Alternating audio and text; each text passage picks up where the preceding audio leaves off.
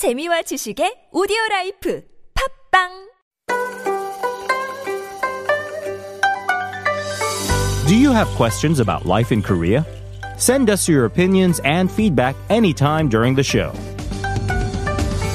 Simply text us at pound 1013 for 51 per message or chat with our team while you stream us live on the TBS EFM app or YouTube. Life Abroad, helping you navigate your life in Korea.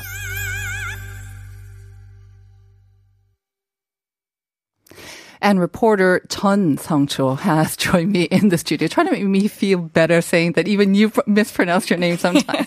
It's a fact. So sweet. anyway, Songcho, thanks for joining us for issue today. Let's begin with the first topic. Um, we're going to start off with an update on the number of deaths that have been reported after they received the flu shot. Again, we don't know the exact cause yet, but the number has risen to 88 so far. Right. The deaths have certainly stoked concerns and anxiety in the public over the safety of the vaccines. But the Korea Disease Control and Prevention Agency, or KDCA for short, said 83 of the deaths reported have very limited relation with the flu shots, and the remaining five cases are still under investigation. The reason why they're saying there are very limited relation between the deaths and the flu shots is that anaphylaxis wasn't the co- main cause of the deaths, which would usually be the case when people show abnormal reactions from the injections.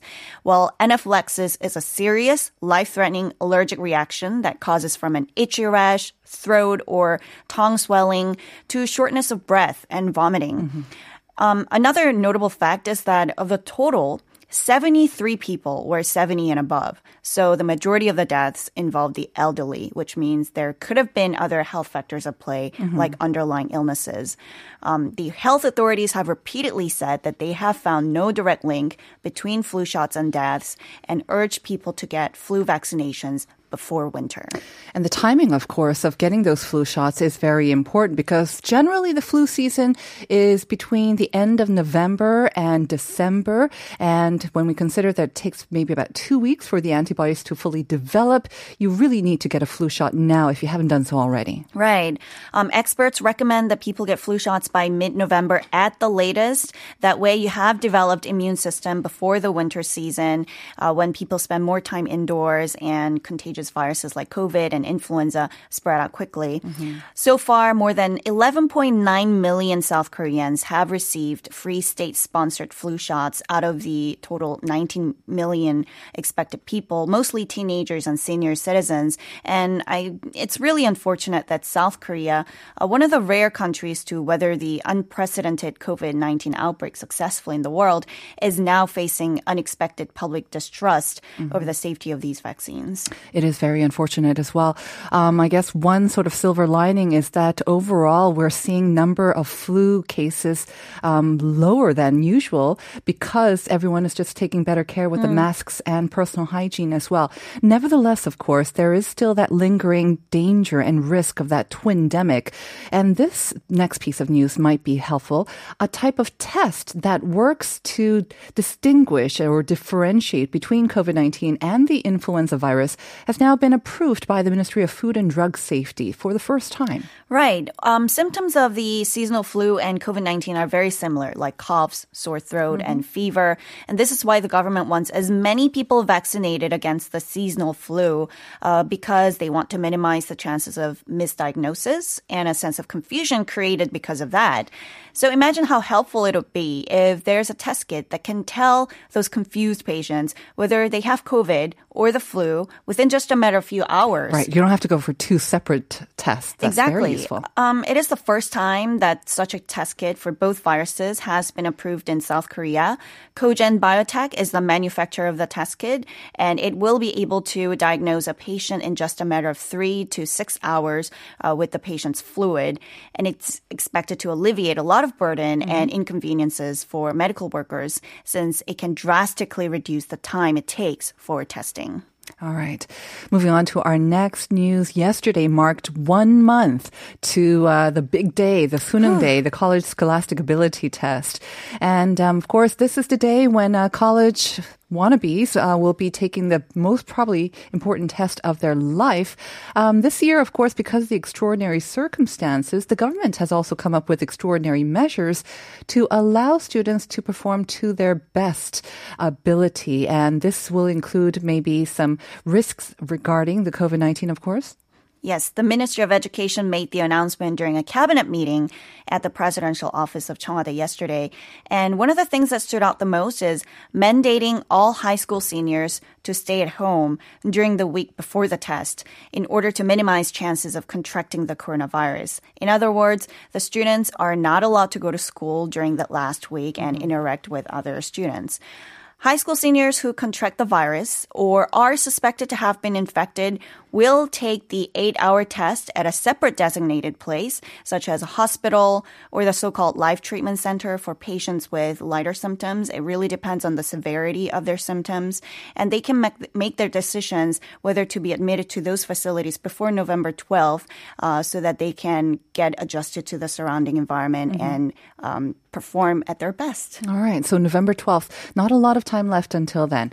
Uh, but what if uh, a student shows symptoms on the morning? Morning or like the night before the test? Well, in case students who arrive at their designated high school on the morning of December 3rd to take the CSAT show symptoms of the virus, they will take the test in an isolated area within that high school. Mm-hmm. Um, the Education Ministry also added that if coronavirus cases soar across the country in the days leading up to the test, the government could come up with extra measures after consultation with health authorities according to their circumstances.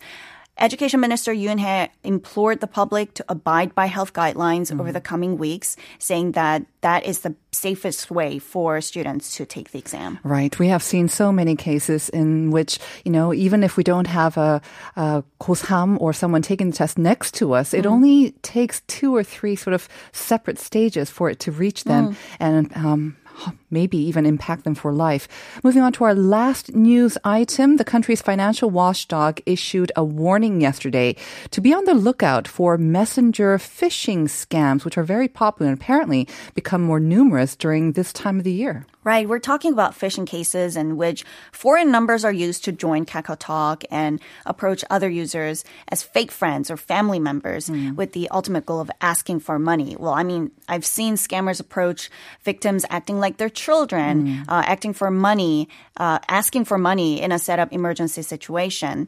Um, if we look at the data, the number of phishing cases has drastically increased this year. From January to September of this year, there were 6,799 cases reported, which is a 14.6% increase year on year. The damages incurred amount to 21 million US dollars. So um, always be aware of any changes in the attitude or the tone of the way your friends or family members talk to you, especially when they are asking for money. Mm-hmm. And if you find out you've been scammed, then you can report to the bank or the financial supervisory service immediately in order to stop any kind of transactions and file for damage relief. All right. Thank you very much, Song Cho, for those useful um, tidbits and news today. I will see you again tomorrow. My pleasure. Bye bye.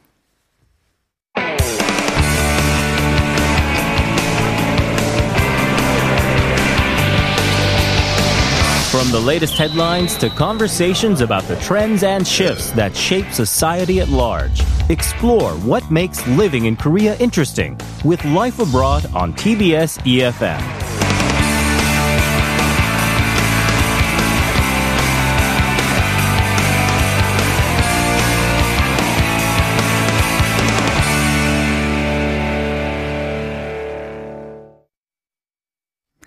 It is time now to go on a culture journey with Catherine Chung. Good morning, Catherine. Good morning. Happy hump day. Happy hump day.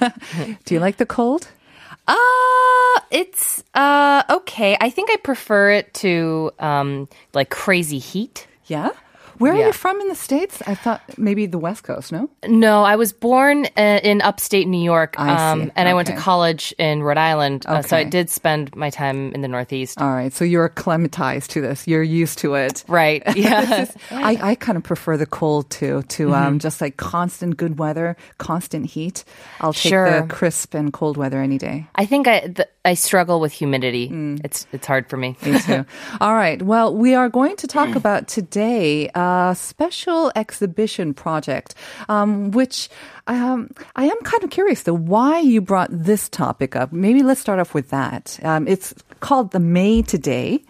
That's right. And um, it's about the Gwangju basically uprising, democratic uprising. That's mm-hmm. right. So, um, it, it, of course, it is from you know the 40th anniversary. Mm-hmm. Um, this past May, right? Um, but what I I hadn't realized that this uh, this event or this anniversary um, the it was celebrated not celebrated but like um, the exhibitions were sort of put on in other countries as well I to see. commemorate it uh-huh. um, and right now uh, the, they have um, a collection of these site specific uh, uh, pieces mm. um, where they actually took pieces from the the global exhibitions uh-huh. um, and they put them together here as along with um, other pieces made specifically for these sites. Mm-hmm. Um, and so, uh, especially if you're able to sort of make your way um, to this area, um, it, it's a great opportunity to see a lot of these pieces sort of put put together. Okay, because when I thought of um, that it was had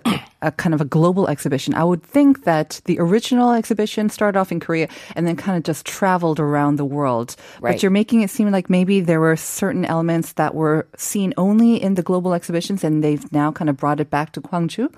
I think so. Um, excuse me. Hmm. Um, so uh, there were some pieces made by you know foreign uh, because it, it, wasn't all the pieces weren't necessarily about the Gwangju uprising. I see. Okay. Um, it's sort of a celebration of uh, democratized mm-hmm. movements mm-hmm. around the world. Around the world. All right. Right. So, of course, in May is the the actual 40th anniversary. But um, if you did not have a chance to maybe visit Gwangju or you missed this ex- exhibit, this is the time to do so now.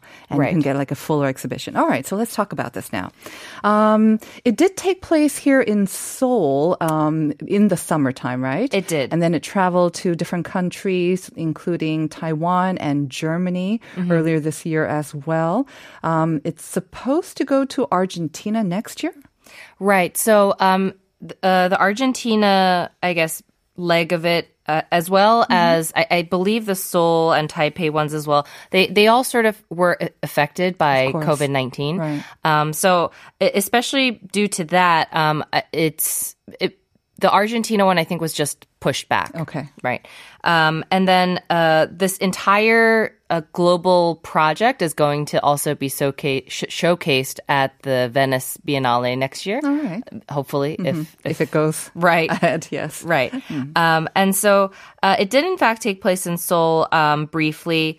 Uh, and only for about a month or so in the summer, as you said. Mm. Um, and I believe a lot of the pieces that were shown there can be viewed um, in Gwangju okay. as well. Very good. Mm-hmm. So again, if you missed that chance, um, Gwangju, um, they are going to be having it in several different locations until the end of this month. Mm-hmm. Um, the Mugak Temple, Asia Culture Center, and the former Armed Forces Gwangju Hospital as well. Interesting. Right. A hospital, or a former hospital anyway, will be um, a great way to see this exhibit in a very different, I guess, setting as well. Tell us more about this exhibit. Um, how was it, or who actually organized this?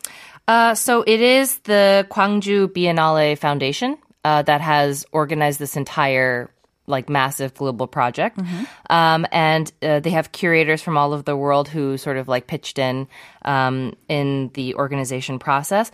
And this uh, May Today project, uh, it aims to draw attention to the lasting effects and sort of like the micro histories of the Gwangju mm-hmm. uprising spirit. Mm-hmm. Um, and so I think it's it, it's also sort of a constant uh, topic in terms of like modern day in terms of preserving democracy right. and fighting for freedom and, and democracy. Mm-hmm. And so I think it's uh, whether you saw it, you know, earlier this year or whether you're seeing it now near the U.S. elections, mm. I think it's it, the topics that are sort of thought about um, regarding these exhibits are incredibly relevant Absolutely. Mm-hmm. Yes. I mean, Korea, I think, has come under the spotlight not only for its um, miraculous, some would say, economic development, but the fact that it managed to do so at the same time, democratization as well. I mean, that is Sure. rare, if not the only case in the world. So it's a chance for you to see the relevant sort of exhibits and um, artists' take on it as well. Mm-hmm. And um, I love that title, May Today. Very catchy as well, isn't Right. it? From the May 18th to what it means for us today and in our daily today living as well. Mm-hmm. Um, I imagine maybe even the the select sort of overseas places where they held this exhibition also kind of um, feeds into that theme of democratization Sure. where they have seen upheavals in society as well. Absolutely. All right, so let's come back to Gwangju as it has now and talk about um, some of the different exhibits because it is going to be taking at three different locations. I imagine it's not roving around. They'll be showing different things at these different locations as well. That's right. So uh, the Armed Forces Gwangju Hospital has site-specific installation pieces that were created specifically for these spaces. Right. Um, and uh, this hospital, actually, if you see photos of it, it's it's uh, creepy. I, I'm just thinking the armed forces, Gwangju. I'm thinking they probably played a part. This hospital actually probably played a part Oh, in yes. the in the brutal crackdown as well.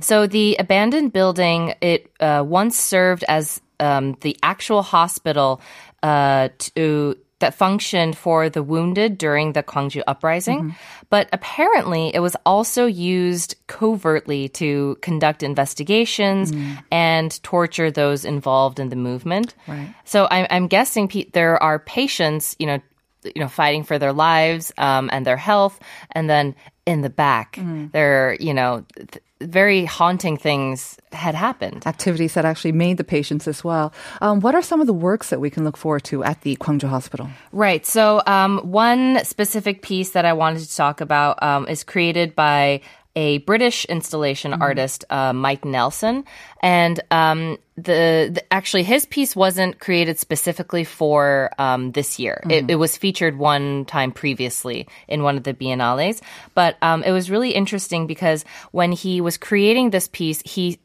he obviously went into the space to check it out first. Um, and wh- while he was sort of uh, roaming through this abandoned hospital building, um, you know, he was really inspired by the mirrors that were in the space. Mirrors. Right. Okay. Um, and it's because the mirrors almost felt like they were, um, they had encased history and the stories and the moments that had happened and the gazes of, of people who looked into the mirrors, sort of locking in. Um, because it, it's not like I'm getting chills just thinking right, about this, right, imagining it. Yeah. Right, because it's not like they closed the hospital down in a proper fashion. It was totally abandoned with things left over Mm-hmm. um, from that time. Um, and so he took those mirrors and uh, redid a, a wonderful installation using the space and the mirrors. Mm-hmm. Um, and it he according to the website, it was sort of like an escape from the purgatory of the past, which I thought was kind of chilling. Very chilling. And I mean, like you said, it kind of captures those, um, the eyes that looked into it. But at the same time, of course, mirror, it reflects us and reflects us upon us today as well and forces you to reflect on what you're doing and how you're contributing or how you're acting and whatnot as well. So it's a double sort of um, entendre there, I guess. Kind of haunting. All right. Well, Yeah, let's move on to the next um, one, which is a Mugaksa Temple Lotus Gallery. And I imagine it's a little um, maybe less haunting Yes. here in the gallery. So the space is, uh, as you would imagine, more of like a classic gallery space with walls, um, and it, it features more than 200 woodcut prints by five, uh, sorry, not 500, 55 artists. um, and it's titled Woodcut Prints in the 1980s, a testimony of resistance, a memory of a mov- movement. Okay.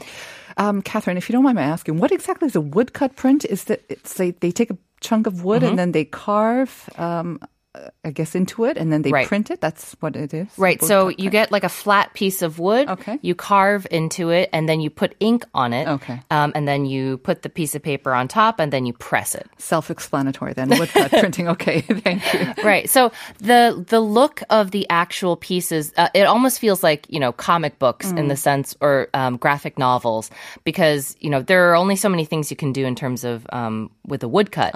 But because the medium is like that. Um, it really sort of uh, creates the sense of like um, hardship and like the tactility of the time.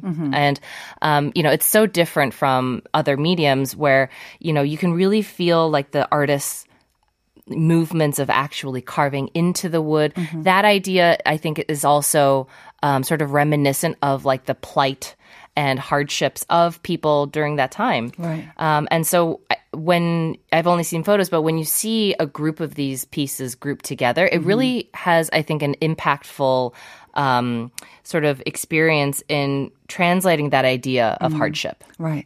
Um, I, I imagine it would have a kind of raw, maybe feeling to it, um, not so refined, but like you Right. say, and it's that rawness or that roughness that translates um, or kind of captures that resistance or the hardships of those people at the time as well. And the 55 artists, I guess, are also a mix of Korean and overseas artists. They are. They are mostly Korean. Um, a lot of the uh, pieces are actually from the 80s and the early 90s, sort of like reflecting back. Okay. Um, and so it, but there are a few um, foreign artists as well who have participated. We have about a minute left, Catherine. Very quickly, maybe the last one, Asia Culture Center. Right. So this is like a museum space in and of itself, and this piece ha- or this space has many different installation pieces, um, and uh, one piece in particular called "The March for the Beloved."